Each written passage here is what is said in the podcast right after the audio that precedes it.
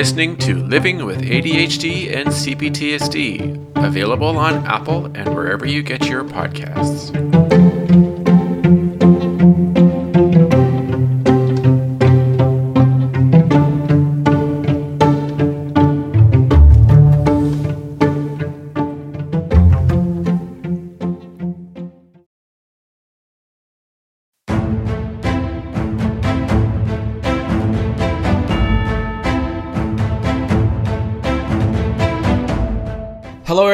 And welcome to another episode of Living with ADHD and CPTSD. Today, I have a guest on my show.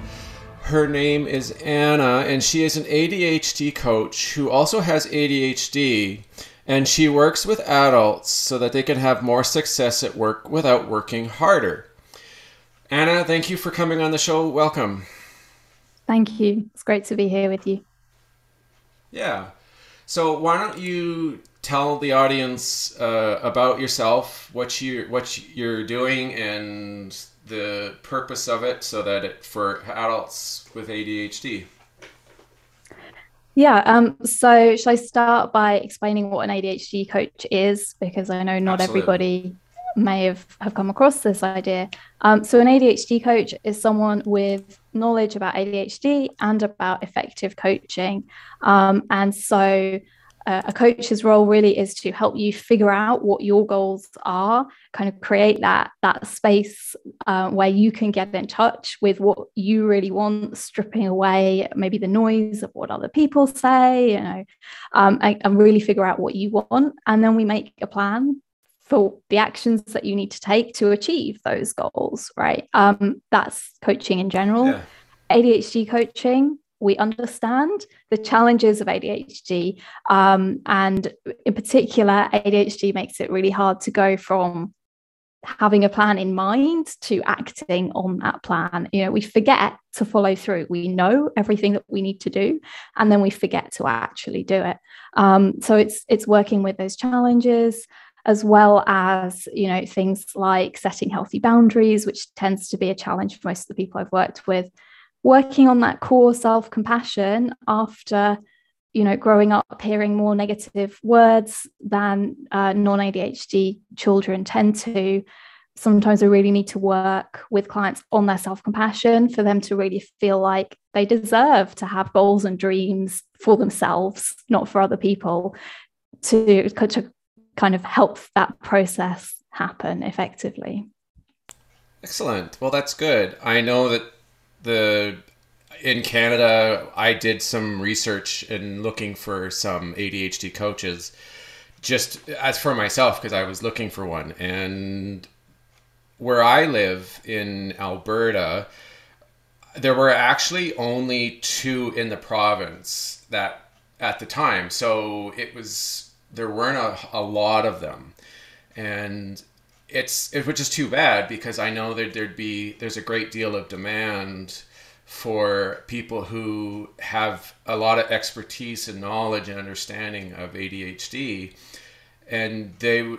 I can imagine there's so many people out there that would love that opportunity to be able to have someone who can guide them and help them through struggles and when they're not exactly you know they don't necessarily know how to handle something or what to to help when it comes to adapting or to making some changes to ease their their st- the life the day-to-day life with ADHD and that's that would be like that's your that's your role more or less is to help uh, show them and give them an, a, a guidance or assistance to make their lives a little easier. And the fact that you of course have ADHD as well. It's like a first-hand uh, knowledge like being yeah I know exactly what you- what you're going through. Here's a way to to help yourself so that it's so much easier instead of struggling and having so much stress in your life. Yeah, absolutely. And you know, because I have ADHD myself, I'm never going to be judging my clients for the fact that they might find it difficult to respond to feedback. They might struggle to, you know, be organized and do the things they said they were going to do. You know, all of that stuff you've got to find a coaching relationship where you can be really honest and vulnerable with your coach that the quality of that relationship is the biggest factor that, that determines whether it's going to be really successful or not so successful and you know I, i've had moments myself where i've been sat in therapy and i felt judged right? And you just you shut down and you're not yeah. listening to anything and you're just like trying to hide away and protect yourself. And that's totally counterproductive to therapy coaching you know anything. They're different but but judgment is is the opposite of of either. And so yeah because i have adhd i will not be judging anybody for the ADHD things that we do because I get it, right? I've been there. Yeah, for sure. Absolutely. Now, what would you say when I, I I'm sure you've had quite a like a lot of clients that, that have come in and the, since you've been doing this, what would you say would be the most like like if if you were to say you had like I'll just say a hundred people in in a year or two, a couple years, what would you say would be the most common thing that they say is holding them back or that is he- making them hesitant to want to have a coach? Like what what do we say is is making them kind of you know not immediately just say yeah i, I want to do this yeah i think um, for a lot of people it's feeling like they don't need special treatment or they don't deserve special treatment um, and there's this sense of like, I've muddled through up until now. Yeah, I'm about to have a nervous breakdown because I'm so over stressed. Yeah, I'm watching people get promoted past me, even though they're my ideas that they're implementing.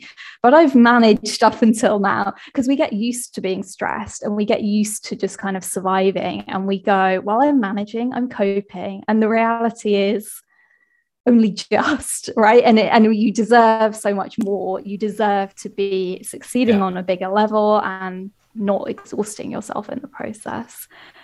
Hmm. but it starts to feel normal. Being stressed being overworked being just on the edge of coping can start to feel normal. And so people are like well do i really need to change this? Maybe i can just keep going for another year.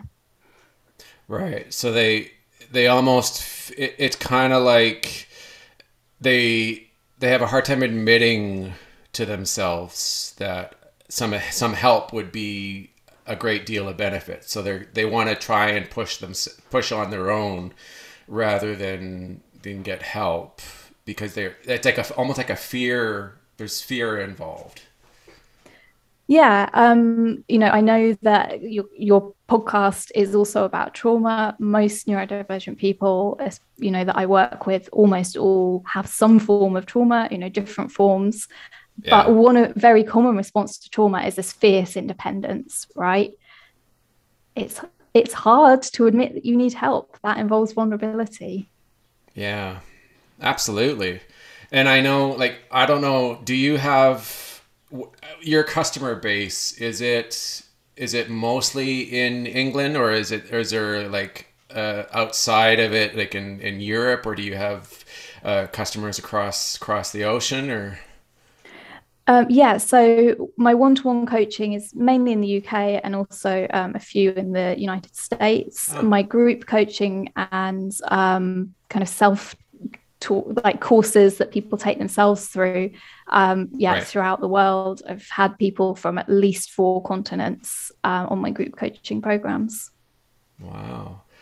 So what would you find like i've heard a lot of like I, I guess i want to say stories but i've had some some guests previously on my show that are from the united kingdom and a lot of common things that they say is that the people in the United Kingdom are less willing to discuss or reveal certain things like emotionally or uh, vulnerability about like being vulnerable about their issues because like society is more reserved like a little like they're less they're less emotional. And they really present that i know in in fantasy and tv a lot of times as well but they even said themselves that in in the UK people are not as willing to discuss it because they it's not something that they feel is is open like they're not as open to it as, as like in the US or in Canada for example.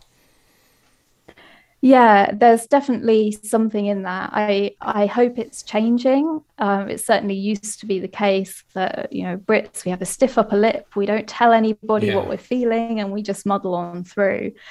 Um, which of course, if that's your attitude, it's going to be really hard for you to seek help and, and admit that help could be beneficial. Yeah. Um, but I think a more American attitude is is kind of crossing the pond in a way and people are starting to realize hey we've got these things called feelings and that's allowed that's great yeah i know because it's it's awful like you said it's it's extremely difficult to make any kind of progress and get any real help and improve your life if you're not really willing to express your fears or your concerns with someone because until you can do that, it, you can't really make much progress at all because that's the that's one of the keys to to getting better and and you know making progress with with anything, not just uh, like learning to to cope with ADHD or trauma. Is you have to be able to be vulnerable and trust that person and express your thoughts and your feelings to them. Yeah, absolutely. I mean, difficult problems aren't solved by individuals working alone. Difficult yeah. problems are solved by multiple people with different strengths working together. I have a coach myself because I have my blind spots and I need somebody who's not in my situation to be able to gently reflect things back to me to, to help right. me become more self aware. We all do. Absolutely. Yeah, of course.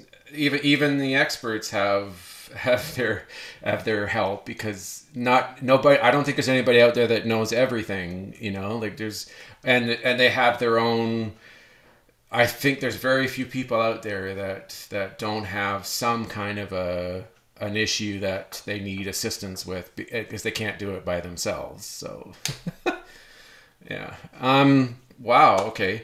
So in your day to day, like when you're helping these uh, people with ADHD, like what would be okay let's say it's their first day and they, and and so they they're they've been introduced to you and and they're starting this this process what would you start them with and how how do you introduce your your coaching and what makes it easy for them or or hopefully would be easy for them yeah.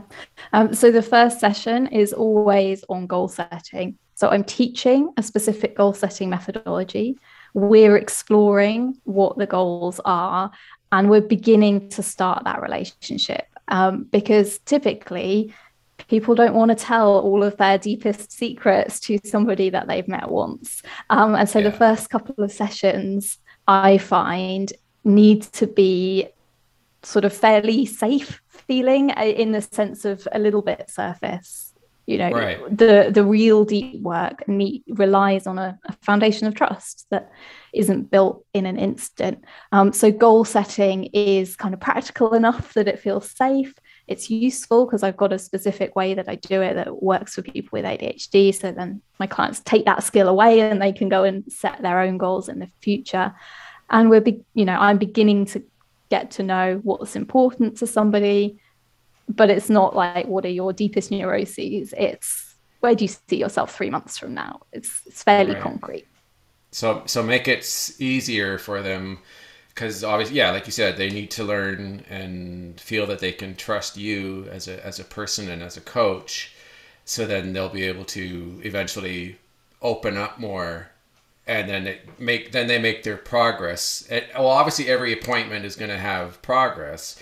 It's just that they have to get to that point where they can open up and be be vulnerable and be able to tell you information so that they you can start to really get into the to the root of it or and help them get there where to where they need to go.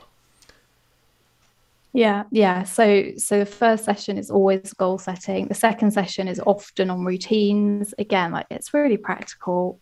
Loads of us need help with routines. There are specific yeah. techniques to ha- do routines that are different if you have ADHD and you don't have ADHD, right? This kind of general advice on routines is probably not going to be very helpful for someone with ADHD. but again it's still you know it's the everyday it's again it's that sort of we know what we're talking about and it's not too scary. And then after that we might start to go more into you know where we're finding out actually where are the real issues where are we going to do the real work? Yeah. Interesting absolutely. And that yeah that's a that's a definitely a good way of starting.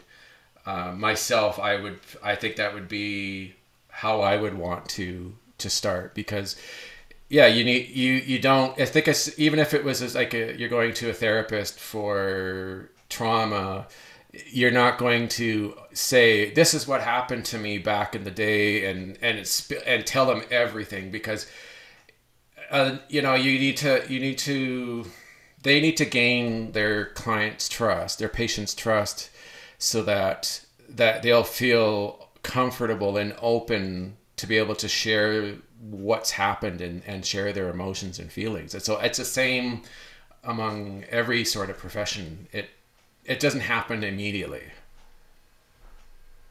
Yeah. Yeah, it takes it takes time to build that relationship. Yeah. And it, you so, know, it can vary yeah. if, if somebody wants to say on session two, actually, what I really need to work on is this, then okay, great. Well, I'll follow that lead. Absolutely. Um, but I'm not going to pressure somebody too early on in that way. Yeah. Yeah, that which is obviously a smart way to go. um, so is there anything that you do when when you have clients? Is there is there something that you find works really well, like compared to maybe other coaches that that you find has is a really good method or a really good way of um, of showing them that that you're you're you know you're going to be helpful you're going to be very easy to to follow easy to trust like what what do you do that would be different? Yeah, so my coaching program is more structured than traditional coaching. Traditional coaching is more of the so, what do you want to talk about today?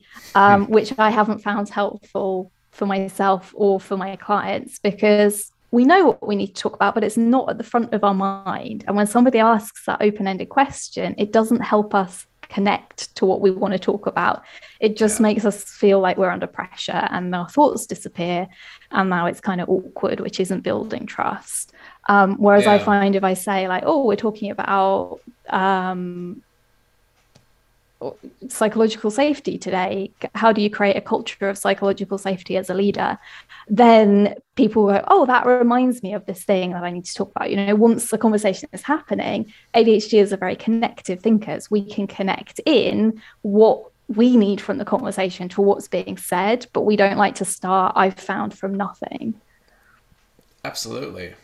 Yeah building up is is a, a good way of making progress because they, you know, it, it's a lot to handle for anyone, uh, never let alone ADHD, like someone who has ADHD, and especially if they're if they're really if they struggle with with focus and attention like if, if, if that's one of their main areas that they really have a problem with it can it can make it more difficult to follow along and it might even possibly hold them back a little bit and maybe slow it down because I know for myself it's it's easy to become distracted and suddenly without realizing it you might miss like a quarter or a third of, of the conversation and not necessarily know what's been said. And they might be kind of embarrassed or shy to, to admit that they've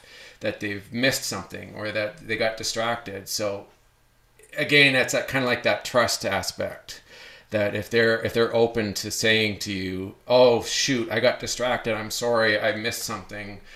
If they're not willing to do that, it it can be a bit of a struggle at first. Yeah, and and one of the other things that I do with my program is I give my clients resources, so a workbook with kind of prompts to help them put into practice what we're talking about, and videos of me explaining the parts that I need to explain. So if they miss something, forget something, right? I've got really awful working memory, and a lot of other people with ADHD do too. Yeah. So it's there as that reference to to look back to. Okay, excellent. Now, do you have so like so you, let's say it's your, the first session again, and do you have like do you have a very clear like set of expectations that you put ahead, like saying okay, like trying to show or give them the ability to to really feel as relaxed and and to not feel pressure because I know that sometimes people don't know what is going to happen or they don't really know what to expect. So, do you really kind of put it all like at the front and say, okay, this is how this is what we're going to do. This is and don't worry about if you forget something or it, it's okay like to try to put them at ease so that they don't feel like they have to be absolutely 100% focused or, or concentrating on you like shut everything off do like is there, is there something that you you help them out so that when they start they're not thinking oh my god i've got to i got to be so so in in tune and, and ready to go and not worry about anything um, yes, so I, I send an email with sort of expectations and um, a bit of information so they will know that the first session is going to be on goal setting. They'll know where to access the material because for a few people, um, they really want to like see what we're going to talk about ahead of time to feel that kind of sense of reassurance. Like most yeah. of my clients don't sort of watch it as homework ahead of time but but a few do find that reassuring so that's available.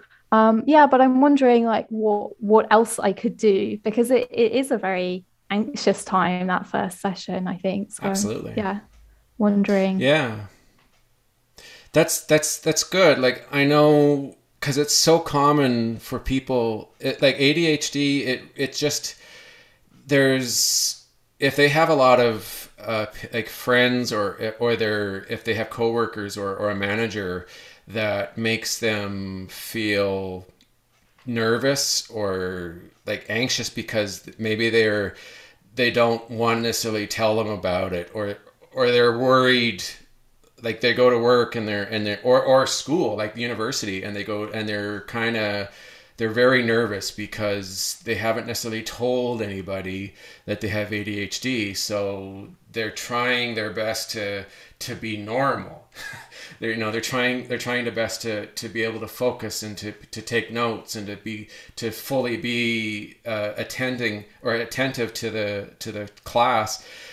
It it's so hard to to to be feeling comfortable and to feel relaxed and to to not allow their minds to just wander and get you know because especially with ADHD, it just it can go so fast and it can, and it can get really kind of out of hand awful quick.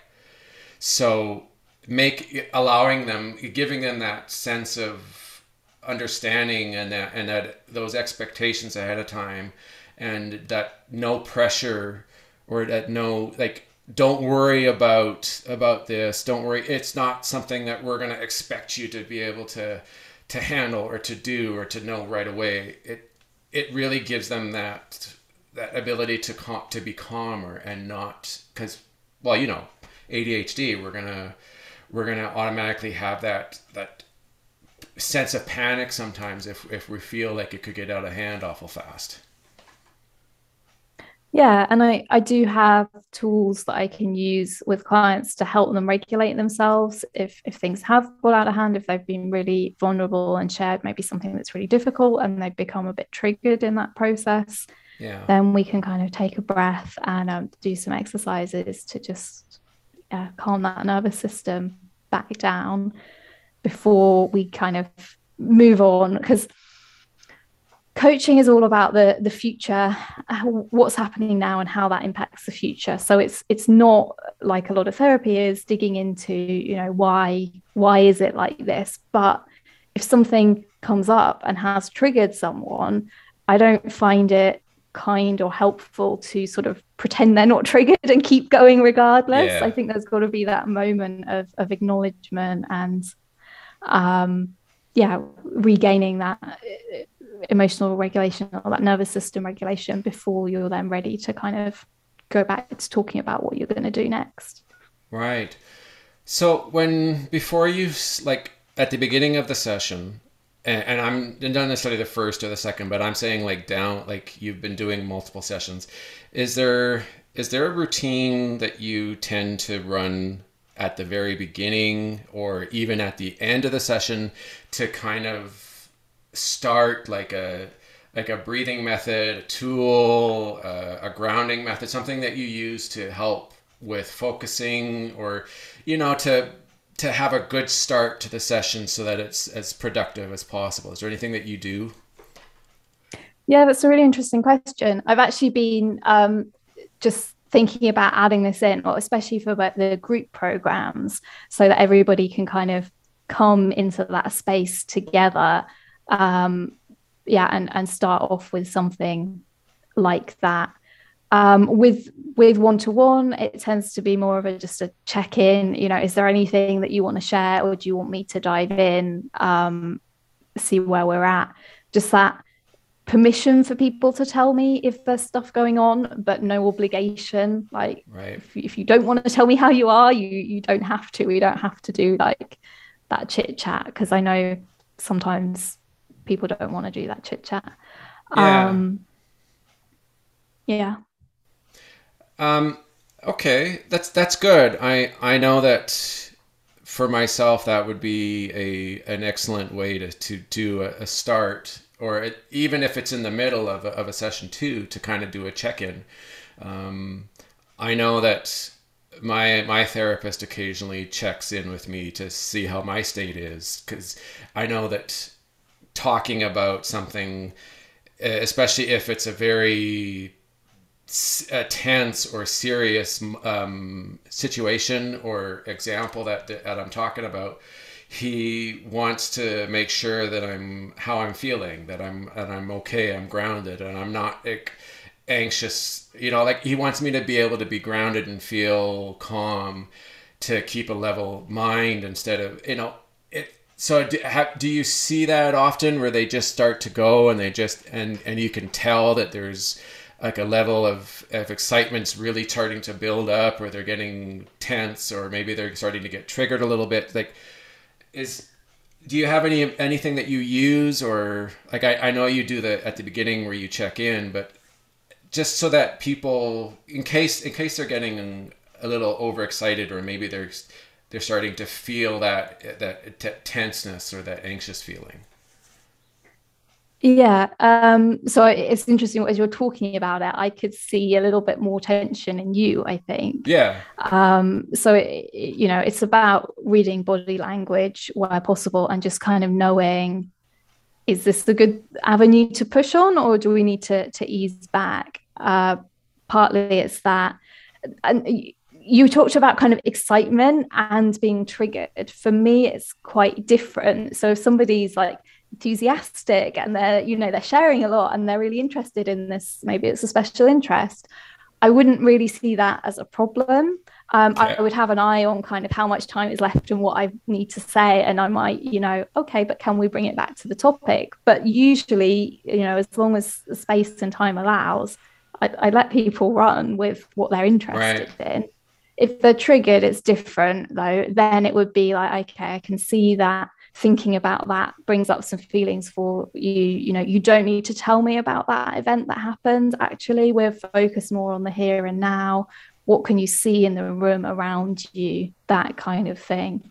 I've been right. told i have a soothing voice. I think sometimes if i'm talking instead of kind of questioning that can just help people to settle for a moment. Absolutely. Yeah i agree. Um i know that my I the one thing I have a problem with is I get so into the convert like my the topic that I'm discussing that it I drown out other everybody else and there's always that importance of allowing other people to have their word or to say their their piece or, or get into the like instead of it being a one-sided conversation it try to have a shared co- shared conversation where everybody gets to talk about it and and you have to you say what you want to say and then you need to to change and listen to what they're talking about so that everybody kind of shares. Some people do that where they just they they don't they get so going that it's like if if you let them go they could go forever. And yeah we yeah. we verbally process often with ADHD and you know that's it's not appropriate in a lot of situations. So i'll teach my clients you know don't verbally process in the big meeting with all your senior leaders. Um, they're not going to appreciate that. But we do verbally process and that's that's an important tool for us to use. Yeah. um, and i think in a coaching session is often an appropriate time for a client to be verbally processing because it's not an equal we should each input into the conversation equally. It's a space for the client. And if them talking through things is helping them increase their understanding of what they're going to do next, that for me, right. that's a, a good result. Absolutely. Yeah, I, I guess I think part of it is they, I don't know, have you had a lot of clients that they maybe they have a partner or or uh, maybe they've got a boss or a coworker that is telling them you talk so you talk a lot or, or you're always yeah. talking like do they does do they kind of sense or not sense but do, can you sense in them where there's a bit of hesitation or because of the past where they've where people are always telling them you just talk too much. You, you, you don't let other people talk. You're always in your head. Do you notice some of the times where they bring that out and they say i i'm i can't i'm i i scared to talk. I, I want to express myself, but I always been told that I, that I, it's too much, and I'm and I don't share the topic, or I don't, you know, I'm not listening to anybody is there anything that you tell them or, or show them that to, to guide them along? Because I, I i'm i know eventually it gets to the point where it's it's almost like trauma related because they're they instead of now talking it it holds them back because they realize that their their ADHD is is kind of getting in the way of of their friendship or their relationship or their their work yeah um, so some people talk a huge amount because they want to feel in control and they are scared that if they stop talking, somebody else is going to talk and they can't predict what that person is going to say. And that is terrifying. Yeah. So they just talk and they fill all of the space. Um, maybe that's familiar. And, yeah. you know, it's, but that's a symptom of a problem. So I don't want to be like addressing the symptom like you have 30 seconds to talk and now it's gone and you must be quiet because that's not addressing the problem. The problem yeah. is getting more comfortable with the unexpected. You know, having that sense within yourself that actually you're an adaptable human being who is a creative problem solver who will manage to respond to whatever the other person says if you just give them a chance. Um, right. You know that failure is not defining of you you as a person. You can say the wrong thing to somebody and be forgiven and try again next week and and make amends because we can have this binary thinking where if I say the wrong thing, like that's the end of the world and I'm now a terrible person. So it's it's yeah. breaking out of that. And then as a result, people will start allowing more space in the conversation for others. But that's not where I'm working. I'm working on the root, and then that happens because we don't yeah. want more shame associated with you're talking too much. You know, we've all had those negative voices. We don't. I don't want to be adding to them. I yeah. want to be addressing why that's happening. Absolutely. Yeah, hundred percent. Now, you mentioned earlier about working memory and that's a very common uh, affliction and issue with people who have ADHD, especially people who are inattentive. Um, they, I know for myself, I I do have an issue, and it's it can be very glaring sometimes where I just I'm working on something or I've I have a plan to work on something and it takes nothing for me to forget about it or and and and then you're standing there and you're and you look like you're you're confused because I, I'm trying to think what was I going to do? I'm trying to remember what I was doing. I had a plan and then it just it just you can't get it back. And I know this is a very common thing with a lot of people because their their executive functioning is just is not very good and so it, it affects so many things.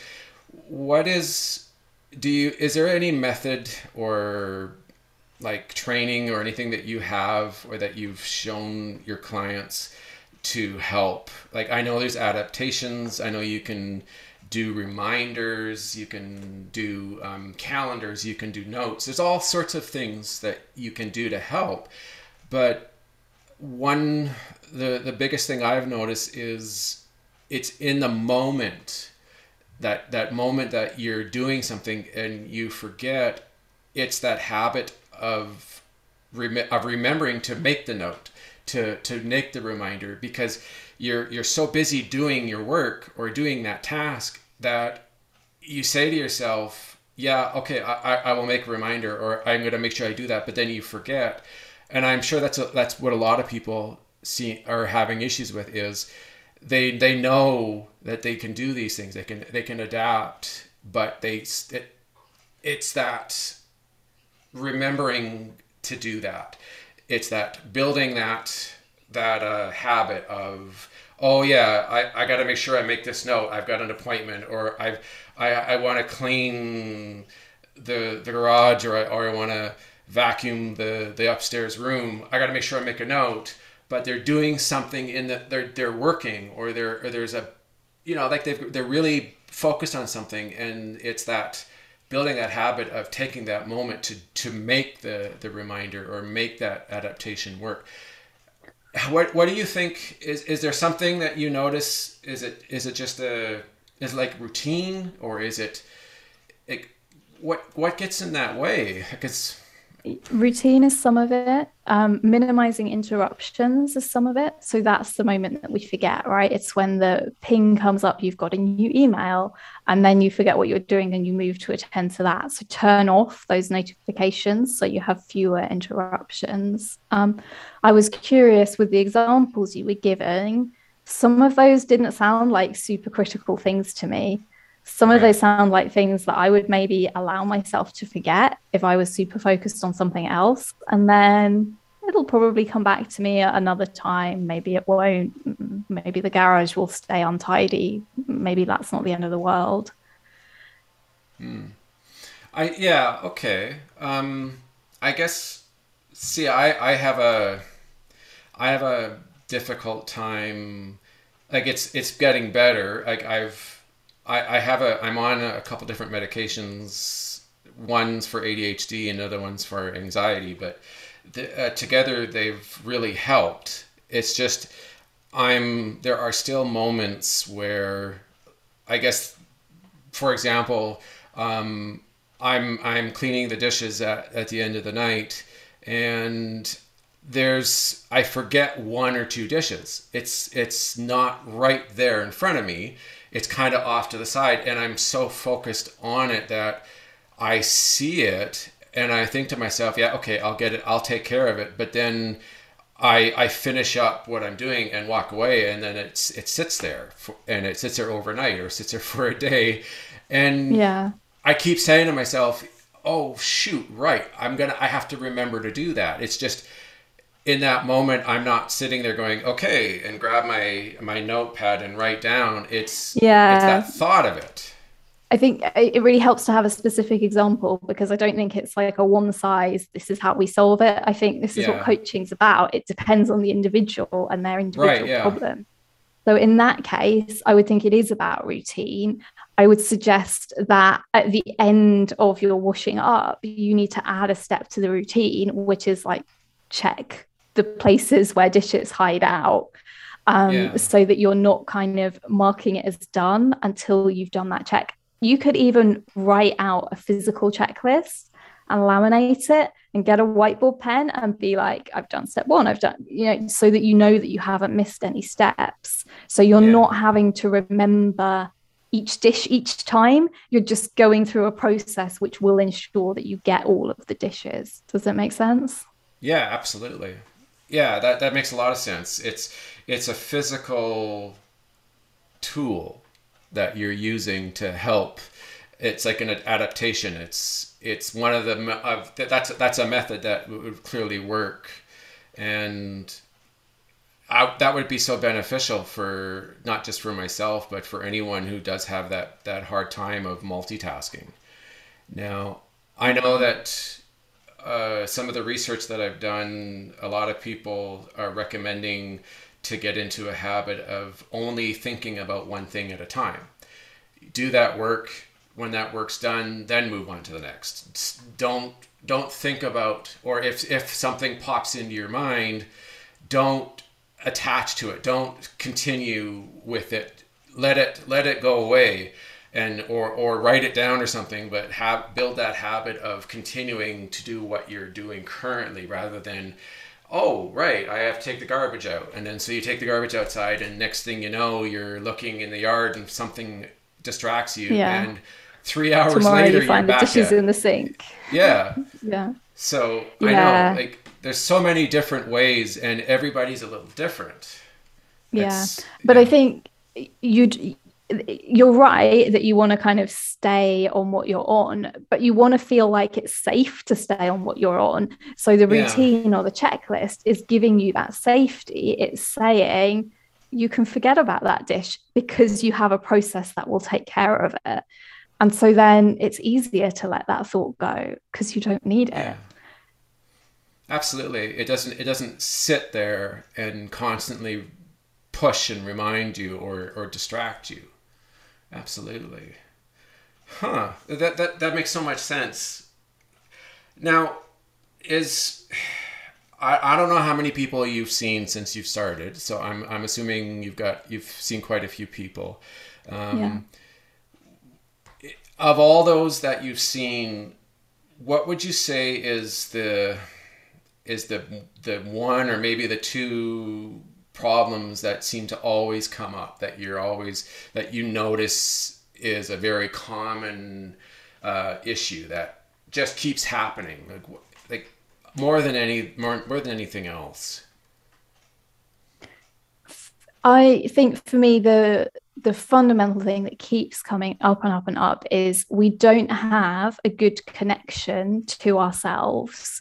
We're not in tune with what we we really want and what we really need. And if we do manage to identify it, we too easily label things as wants when they're actually fundamental to our happiness. Um, so, encouraging people to get to know themselves better, know what they want and believe that they deserve those things. For me, that's the real heart. People normally come in saying something like, I'm a little bit disorganized. I've missed some deadlines. Can you help me with that? And it's like, yeah, okay, sure. But what's under there? you know, because actually, yeah. nobody's like most pressing problem in their life is that they're a bit disorganized. Um, yeah, there's more to it. Yeah. Yeah. Absolutely. That's very true. I know that was actually not that exact example, but yeah, I've I had that issue too, where I I thought it was something very simple, but you know, like a oh, I'm I forget every time every time I get up in the morning and I'm trying to get to work, I I'm like almost like I'm running like a chicken with its head cut off because I can't remember where this is, where that is, and I I thought, oh, that's my biggest problem. right? Like that's that's what I always deal with. And then you realize after some investigating or someone else helping, you know, showing you, well, there's more to it than just, you know, not being um, well organized and not being not planning out your your your the beginning of your day too well. There's so much more to it, and you soon learn that because you're you've got that poor working memory and you got that that executive function that just doesn't work right that you're you have that prone tendency to to put things down where they don't belong and you forget that that's where you put it. And that entire day goes by and you go to bed and you you don't even realize you have no idea that this is important for you the next day. So your keys are missing and your phone is somewhere and and your lunch bag is is off in the corner. And it, they don't realize that there's there's so much you can go so deeper into that and discover that yeah this is this is your cause this is why. And then it helps them to understand and then they can learn to whether it's building a routine or having an a, like adapting that okay you go to bed at night make sure that you're prepared. Make sure that everything that you need is is in a spot. Have a has a designated location. Build a habit of always putting it in the same spot every time. Don't just put it down. If you know unless it's that's where it's going to be like if that's where it's supposed to go don't put it there. It it's not as simple as just oh yeah I, I keep forgetting my keys yeah and and with that example i think what it illustrates that we often think we should be better at doing things the neurotypical way when the reality is we need to accept that that way is not the right way for us and just find yeah. a different way. So you know maybe there are people in your life going i just remember where my keys are. You just need to remember where your keys are. It's not that hard but like it is that hard. It's pretty yeah. much impossible. It's not going to happen. It's not a matter of willpower. It's a matter of acknowledging i can't remember where i put my keys. How can we problem solve? Well i guess if i always put them in the same place i don't have to remember because they're always going to be there. Exactly. Yeah. 100% now do you when you okay so you when you're working with your clients and you've been with them for a while like is there any sort of like program like okay let's say like an organizing or an organizer or uh, like a like let's say a physical calendar or something something that they you can teach them or show them to use that is because they say that physical visual reminders are, are really good because we have a tendency that I think the word is out of sight, out of mind. Like if if things are hidden or if we put something away, there's there's that good chance that we're going to forget or we're not even going to re- remember or even think about it. So if we have stuff in front of us that says here's your here's your day to day, this is what you're doing or this is where this is or this is what you're you know, do you find that is there anything that you show them or that you build or teach them that that they can use like how how do you help them with with that kind of thing I think again it, it is quite individual because it's not just out of sight, out of mind. It's right. it's not interesting, I'm not going to think about it. Like it could be yeah. right behind your computer and you could see it every day, but after a week you're going to tune it out if it's not relevant and interesting to you. So it's sometimes we have to change tools because sometimes we just get really bored of something and it stops working and we have to change to something new so i'm not attached to any particular tool it's right. it's the principles that i want my clients to understand so you know the principle is if you don't write down your appointments somewhere you will forget half of them like i know that's true in my experience and it's it's yeah. true in in yours yeah. as well so Absolutely where is going to be the most convenient place for you to write your appointments down in the moment that you're making them? Because the less friction there is the more likely you are to use the tool. And and how are you going to remember to check it? And, and it doesn't matter what the tool is you know it might I have a, a big desk calendar because I do like the physical and the visual. I also have a calendar on my phone because that's with me at all times. You know, I don't yeah. necessarily recommend that duplication, but it depends on the individual. Right. Absolutely. That's that's that's extremely important. I agree. Like, I I just don't personally that you, you know you make a good point about the the if it's interesting or not. Like it's true because there are times in my own life where something that is ex- extremely important or is is really interesting it's so much easier to remember to make the point of of making reminders or to, to tell yourself uh, later on that day hey you remember you're doing this but then the opposite if it's like oh i really don't want to do this but i know i have to you're you're so much more likely to forget because it's almost like you're mentally making that choice like you're saying i am purposely hoping to forget in a way right like yeah, I mean, we, yeah. our brains are interest driven. So if there's no interest, our brain is going to be like, it's, yeah. it's not a conscious choice. Uh, no. Yeah. So do you, when, when, okay, so I know that they, they say that the, the big thing that always seems to affect people is uh, dopamine. Like because obviously with ADHD there's there's that issue with the like maintaining like the the dopamine hits you get that but it only lasts it's not like it's permanent like you, you have it and then eventually it wears off because you get used to something and the interest starts to wane and it starts to fall. So do is there do you have anything that you use to teach your clients to like to freshen it up or to make to keep things interesting or to change? Because I know routines obviously are going to have to are going to get boring to some people how do, what what do you recommend for them to to kind of keep things interesting so that they don't lose the interest they adjust like you know always always make it like changing it up so that it's always interesting yeah. Um, so, for example, a lot of people want to start an exercise routine.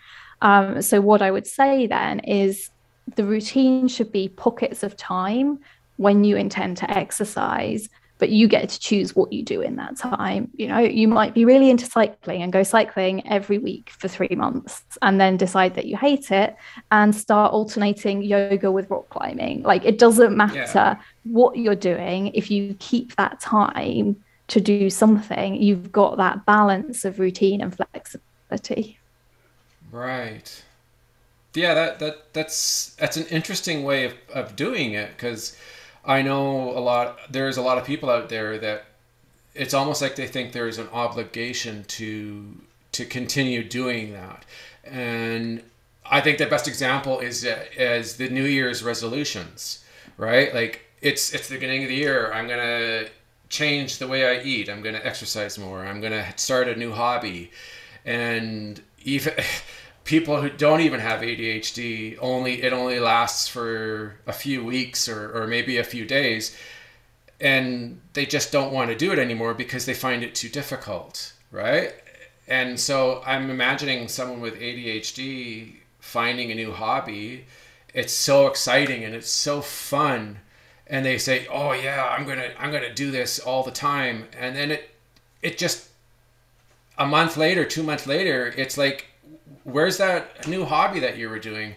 Uh you know, I'm not interested anymore. It, it's not the same. It doesn't, you know, like there's that, they they lose that right away. So, like, do is your your method is actually really interesting. It because it doesn't it doesn't make them feel obligated to always have that exact that that routine or that exact hobby or that um, task that they have to do every single time.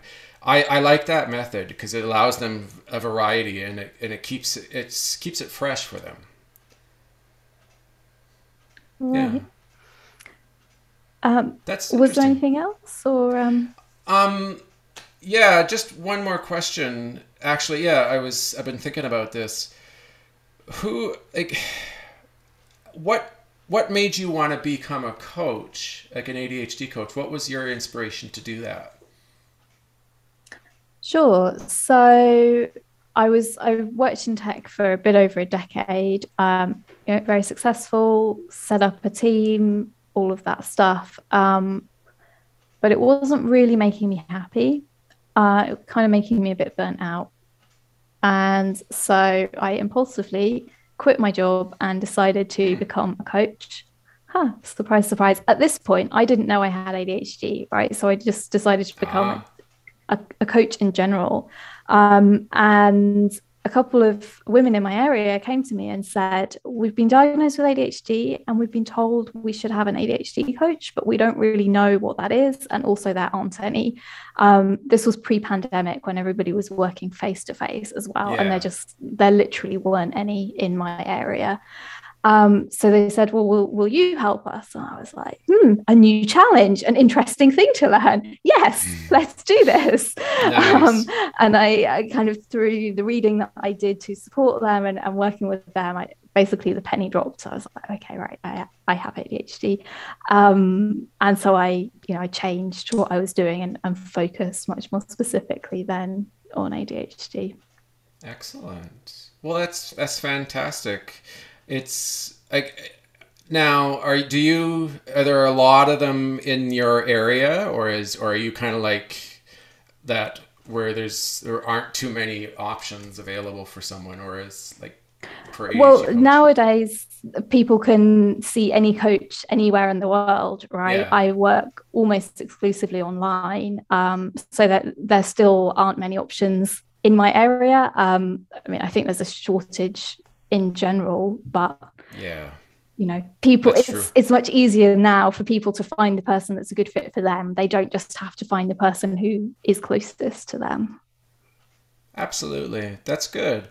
So you obviously really enjoy like help the the help that you give out and and the advice.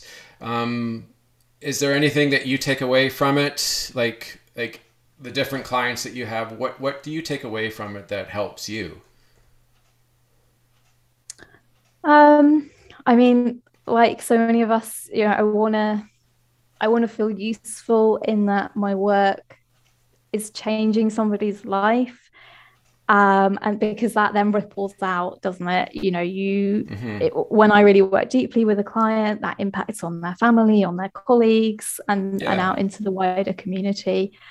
And for me, that's it's more meaningful for me to work with somebody I know Whereas before, when I was in tech, you know, maybe I was producing, for example, I worked on fraud detection. Like fraud is bad, detecting fraud is good, but you never meet the people who were impacted yeah. by that. You can never say, you know, this is Sally and she wasn't defrauded because your software did its job.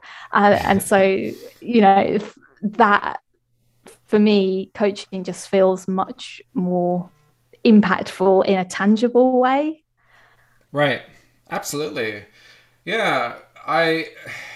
It, would be nice if there were more like more coaches out there, because with the short, like you say, there's a shortage. It it it does make it difficult for someone tr- trying to find a coach that's suitable because I know personally there are coaches out there that that handle ADHD and trauma together as like an actual method and then there are ones that just just focus on ADHD so it it's awful difficult to get a, a, suitable coach that is that really helps them that they feel comfortable with so yeah. yeah and so i'm i'm pretty much fully booked at the moment but i have a group yeah. program that's starting in september and that's a great way for people who are maybe just starting to realize that they need help to um, commit yeah. in a less intensive way than working one to one and get some really excellent tips and support. Awesome. Well, that's that's great. Um, everything today, like we talked about, was extremely informative and really helps not only myself, but I'm sure my audience is going to get a great deal of, of insight from what's been said today.